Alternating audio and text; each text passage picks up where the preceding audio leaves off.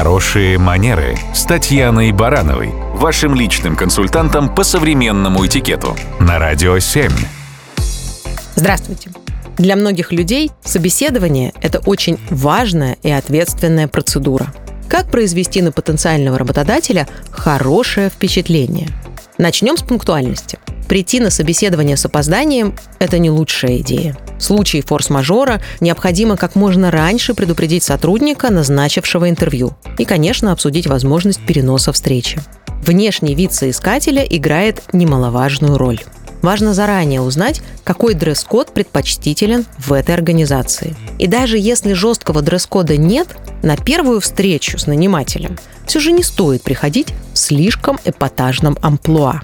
Нередко на собеседовании задают каверзные вопросы. Нет никаких универсальных инструкций, как на них отвечать. Но в качестве нейтральных вариантов реакции можно рекомендовать никогда не говорить плохо о бывшем или текущем работодателе. Это не очень профессионально и наталкивает на мысли, что и о следующем работодателе соискатель со временем начнет говорить точно так же. Не стоит рассказывать много и подробно обо всех своих недостатках, даже если об этом попросили. Лучше ограничиться перечислением незначительных нюансов, которые можно оперативно исправить. Показать, что соискатель понимает свою зону роста и работает над этим.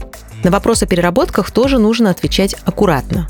Если соискатель не готов, лучше быть искренним, но уточнить, что при необходимости этот вопрос подлежит обсуждению. Категоричность на данном этапе нежелательна, ну, если, конечно, для нее нет весомых оснований.